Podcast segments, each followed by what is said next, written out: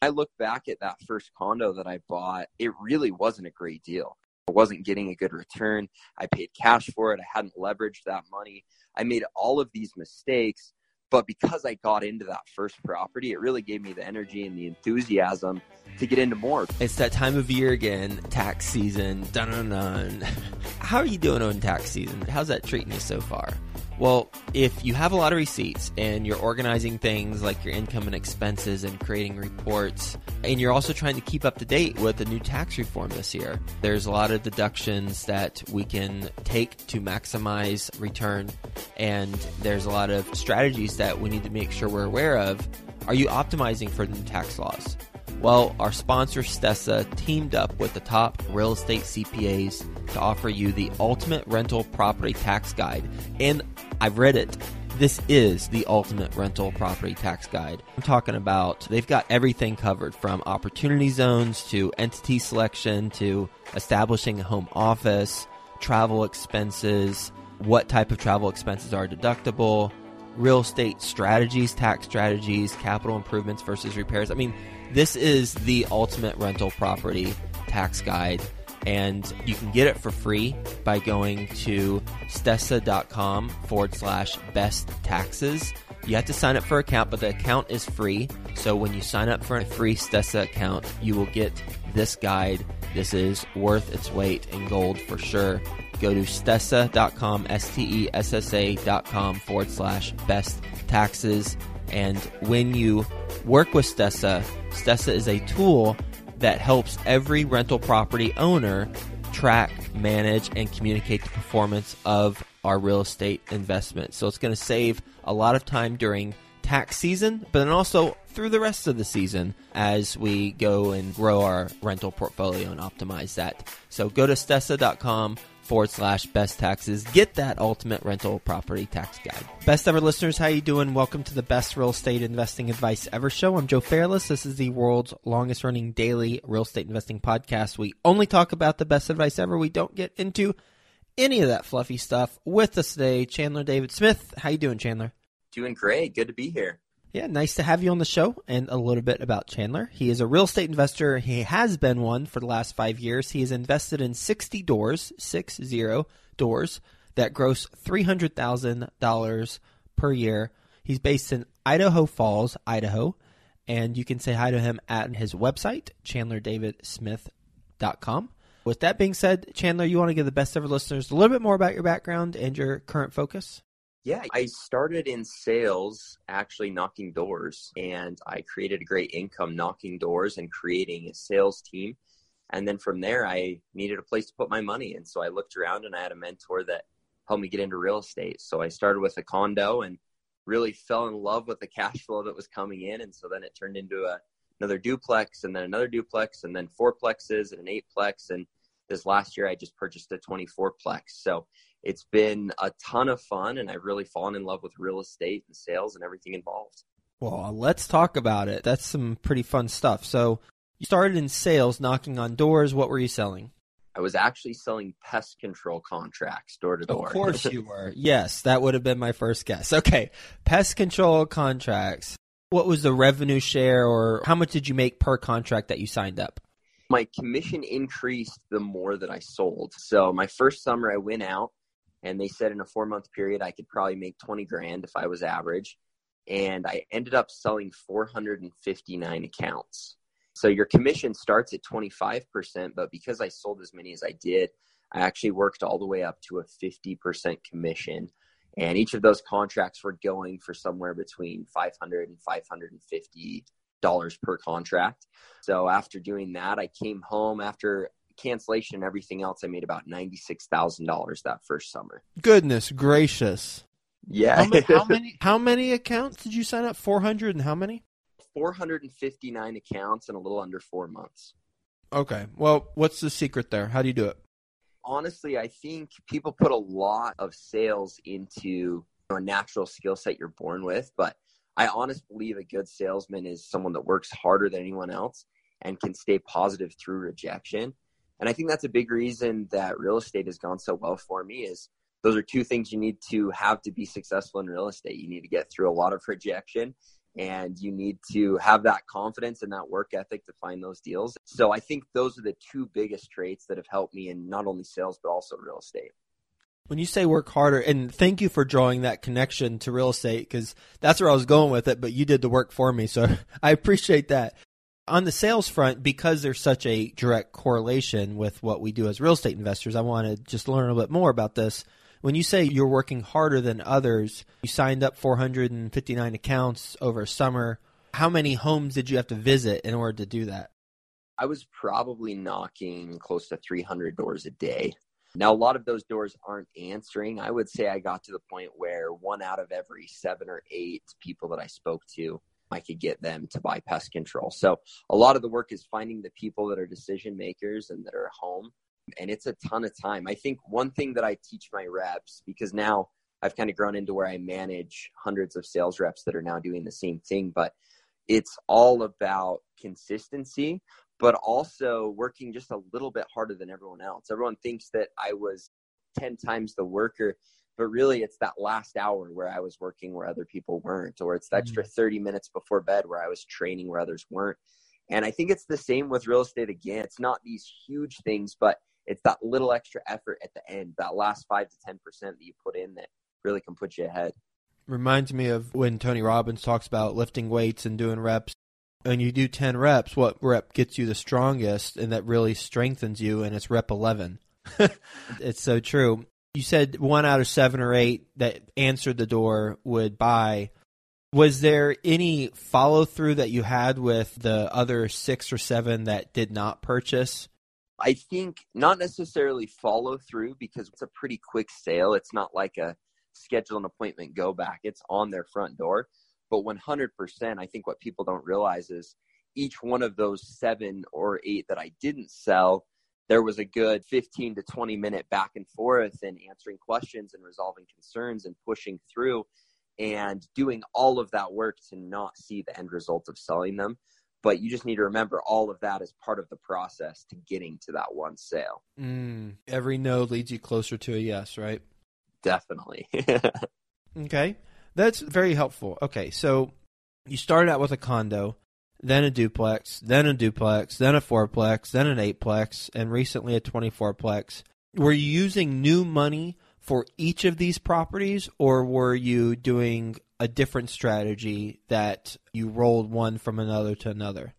You know, it's funny that you asked that because I, I have since learned lots of strategies. And last year I bought another fourplex by doing a 1031 exchange using money from a single family home that I had. So I've definitely gotten more creative as time has gone on. But if I'm honest with you, most of my properties have been just because I've saved that money that I got from selling pest control door to door rather than doing something else with it. And I think that's a big principle that I really try to live by is I love the concept of living within the means of your passive income because all my properties have gotten to the point where they're cash flowing six figures now but I didn't live the lifestyle I have now while I was trying to build that even though I had an active income that was creating a ton of money for me I was living with the minimum that I could to still get by and be happy while putting all of the rest of it into real estate. And so for me, I'm unique because I had a job that was paying really well.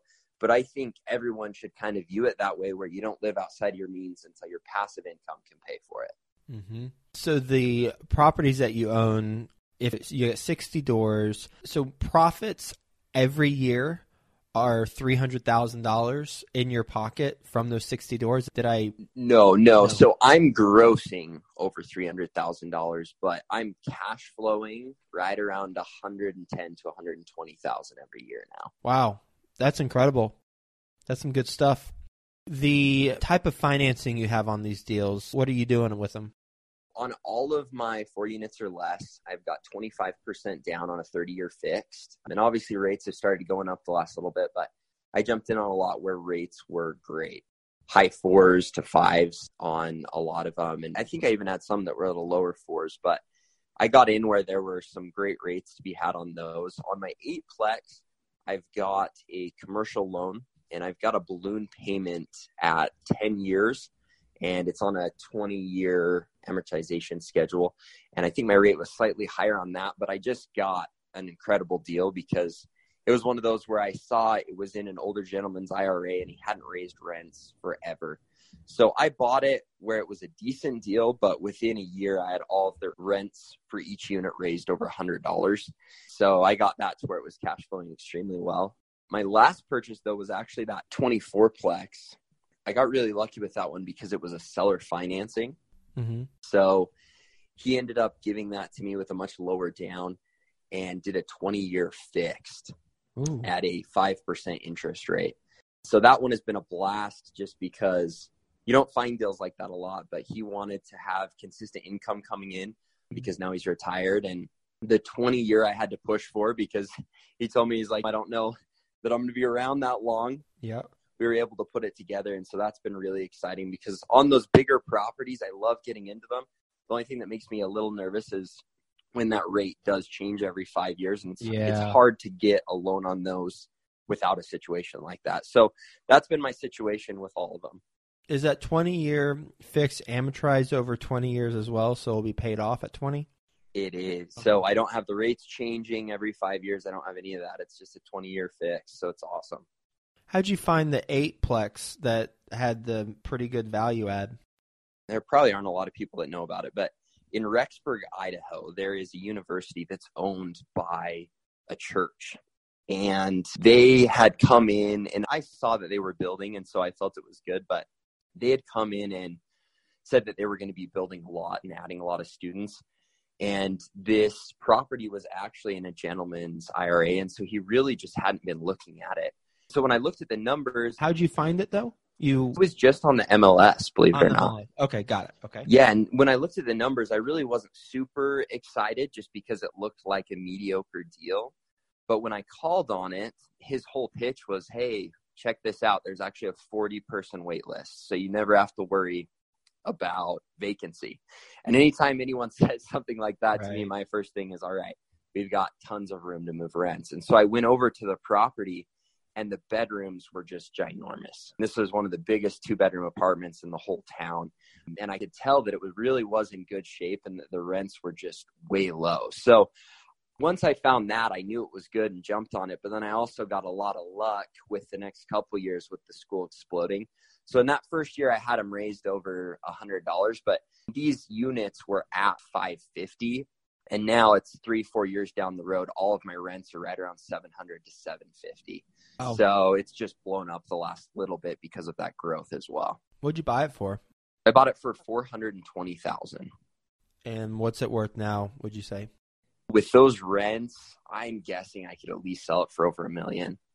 Yeah, it's a significant rent increase. For sure. And that's the thing is with that, that has been one of my funnest ones to watch the appreciation on it, just because I bought it smart, but with what that city's doing, not only now have the rents gone up like crazy, but a lot of investors have come in. So when they were buying a five to seven cap, you've got investors now that are coming in and they're happy with a three to four cap, which to me seems crazy.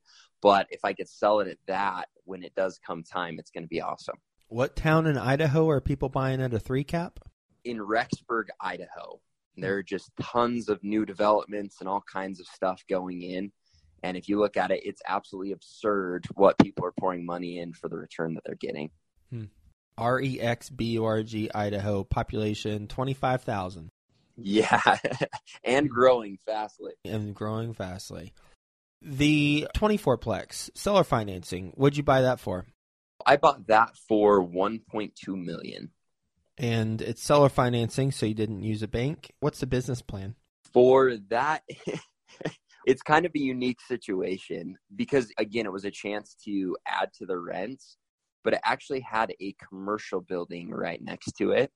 So with this one, I was doing pretty well cash flow wise without the commercial building. But currently, we're renovating the commercial building. So we're going to be able to add two two bedroom apartments and a one bedroom apartment. And what's so cool about it is I was cash flowing before adding that and those extra rents. And so that's where I saw a ton of value. Overall, it was still a pretty good deal. But our game plan is just to go in, see if we can't raise all of the rents over the next year, $50 or so on each of the one bedroom apartments, and then renovate that commercial building to where we can have two two bedroom apartments and one one bedroom apartment that will hopefully be able to get filled and increase the rents with that as well. And you mentioned it's a commercial building. Did you have to do anything with zoning? It's been a little hairy because we haven't known all of the permits we should change. The reason for it is it had a dwelling in it. So it was set up as a bigger commercial building where someone was living in half and using the other half for their commercial space. And out here in Idaho, maybe we're a little chill than we should be, but we called in and they said, you know what? Honestly, we think you're going to be okay with the changes you're making Mm-hmm. without pulling a ton of permits. So I think we're still going to pull some permits when it comes to the electrical and the plumbing, and I'm going to have good electricians and plumbers in there doing that, and they've already come in and looked it over. But the transition shouldn't be super crazy on it because they were already having people live in part of it. And why do three more units with the commercial building versus renting it out as a commercial building and having a business come in? The biggest reason we wanted to transition is right now with these units, I think out of the two bedroom apartments, I can probably get 700 to 750 out of both of them. And then on the one bedroom, I'm probably going to be able to push 600, 650 just because it's much bigger and it's a good little space, especially after we're renovating them and making them new. Where if I would have put a commercial tenant in there, I probably would have spent similar to the same amount. But I think I was probably topping out probably 14, 1500, if mm-hmm. that, on what I'd be able to bring in in rent. So if I'm going to spend the same and I can get tenants in there, three tenants, that's going to up my cash flows even more we just preferred to do that. The other thing is, is I'm really comfortable with that. I know what I need to do. Where if I'm honest with you, if I was going to renovate a commercial space to try and get people in there, I don't think that I have the knowledge base right now to do it. So it would have been more work. And everyone I talked to said, even if you did, this is probably where you're going to be. And so figured, why not do what I know, what I'm comfortable with, and what it looks like is going to end up making more money. What's a project that's made you the least amount of money or lost money? I would say early on before I got into it, I had a lot of money that I was sitting on before I got into investing. And I did some hard money deals. And on those, I did decent and I never lost money on them. But I think looking back, the risk that I took on some of those deals I probably should have lost money, if that makes sense. So I think it was tempting to get into that because I heard a somewhat decent interest rate, but I probably wasn't doing things properly on that as I should have. I was just looking to try and make a buck and not doing the research that I should have. And so I would say that was probably one of the areas that I messed up, and luckily it didn't bite me as hard as it probably should have. Based on your experience, what's your best real estate investing advice ever? I think the biggest thing I would say is get in as soon as you can. I see so many people, especially reps that work for me now, that are making huge incomes, even six figure incomes in their 20s, and they're blowing the money or sitting on it or, or the nerves get them. I look back at that first condo that I bought, it really wasn't a great deal. I wasn't getting a good return. I paid cash for it. I hadn't leveraged that money. I made all of these mistakes but because I got into that first property, it really gave me the energy and the enthusiasm to get into more because I saw, holy cow, I'm still getting a rent check every month. This is incredible. So I would tell people, look, get in as soon as you can. And if you make mistakes, that's okay. If you buy a deal that's maybe not as good as what you'll learn to buy, that's okay because it's going to give you that excitement and that enthusiasm to continue to invest and to see the benefit of saving your money and putting it into real estate. We're going to do a lightning round. You ready for the best ever lightning round? Yeah, let's do it. All right, let's do it. First, a quick word from our best ever partners. Stessa is the essential tool for tracking your rental properties, and it's going to save you a tremendous amount of time during tax season. Stessa organizes all of your rental property financials and automatically creates all the reports you need to file your tax return. And Stessa teamed up with the top real estate CPAs to offer you, best ever listeners, the ultimate rental property tax guide to help you maximize your deductions. Get that copy when you sign up for an account. The account's free. So get the copy by going to stessa.com forward slash best taxes. That's S T E S S A dot com forward slash best taxes. When it's Friday at 4:30 p.m., it's time for Entrepreneur Drinks podcast, which is co-produced by Joint Ops Properties and Discount Property Investors. Join their end of the work week session as they tackle problems facing entrepreneurs Listen and subscribe at entrepreneurdrinks.com. That's entrepreneurdrinks.com. Best ever book you've recently read? The Happiness Advantage. What's the best ever deal you've done that we haven't talked about already? One of my duplexes that I bought for $95,000 and right now it's bringing in 1400 in rents every month. What's a mistake you've made on a transaction? I did not look at the agreement properly when it came to closing costs. And it was just a stupid thing that I just went through the process, but I got taken pretty good on that when I never should have. Best ever way you like to give back? Every year, do a sub for Santa here in the Idaho, Utah area. It's just been super fun to go and see a bunch of different families and kind of provide them with Christmas. So that's been one of my favorites. How can the best ever listeners learn more about what you got going on? If they hop on my website at chandlerdavidsmith.com, they can check out the jobs that I have in the summer sales, or I've done a ton of YouTube videos showing my properties and showing how I've gotten the returns that I have. That'd be a great place to look me up and see all that I'm up to. Great stuff. Thank you for talking about your progression starting in sales and then now as a real estate investor. And congratulations on the 24 Plex with the seller financing. I think I asked you how you found the 8 Plex. How did you find the 24 one?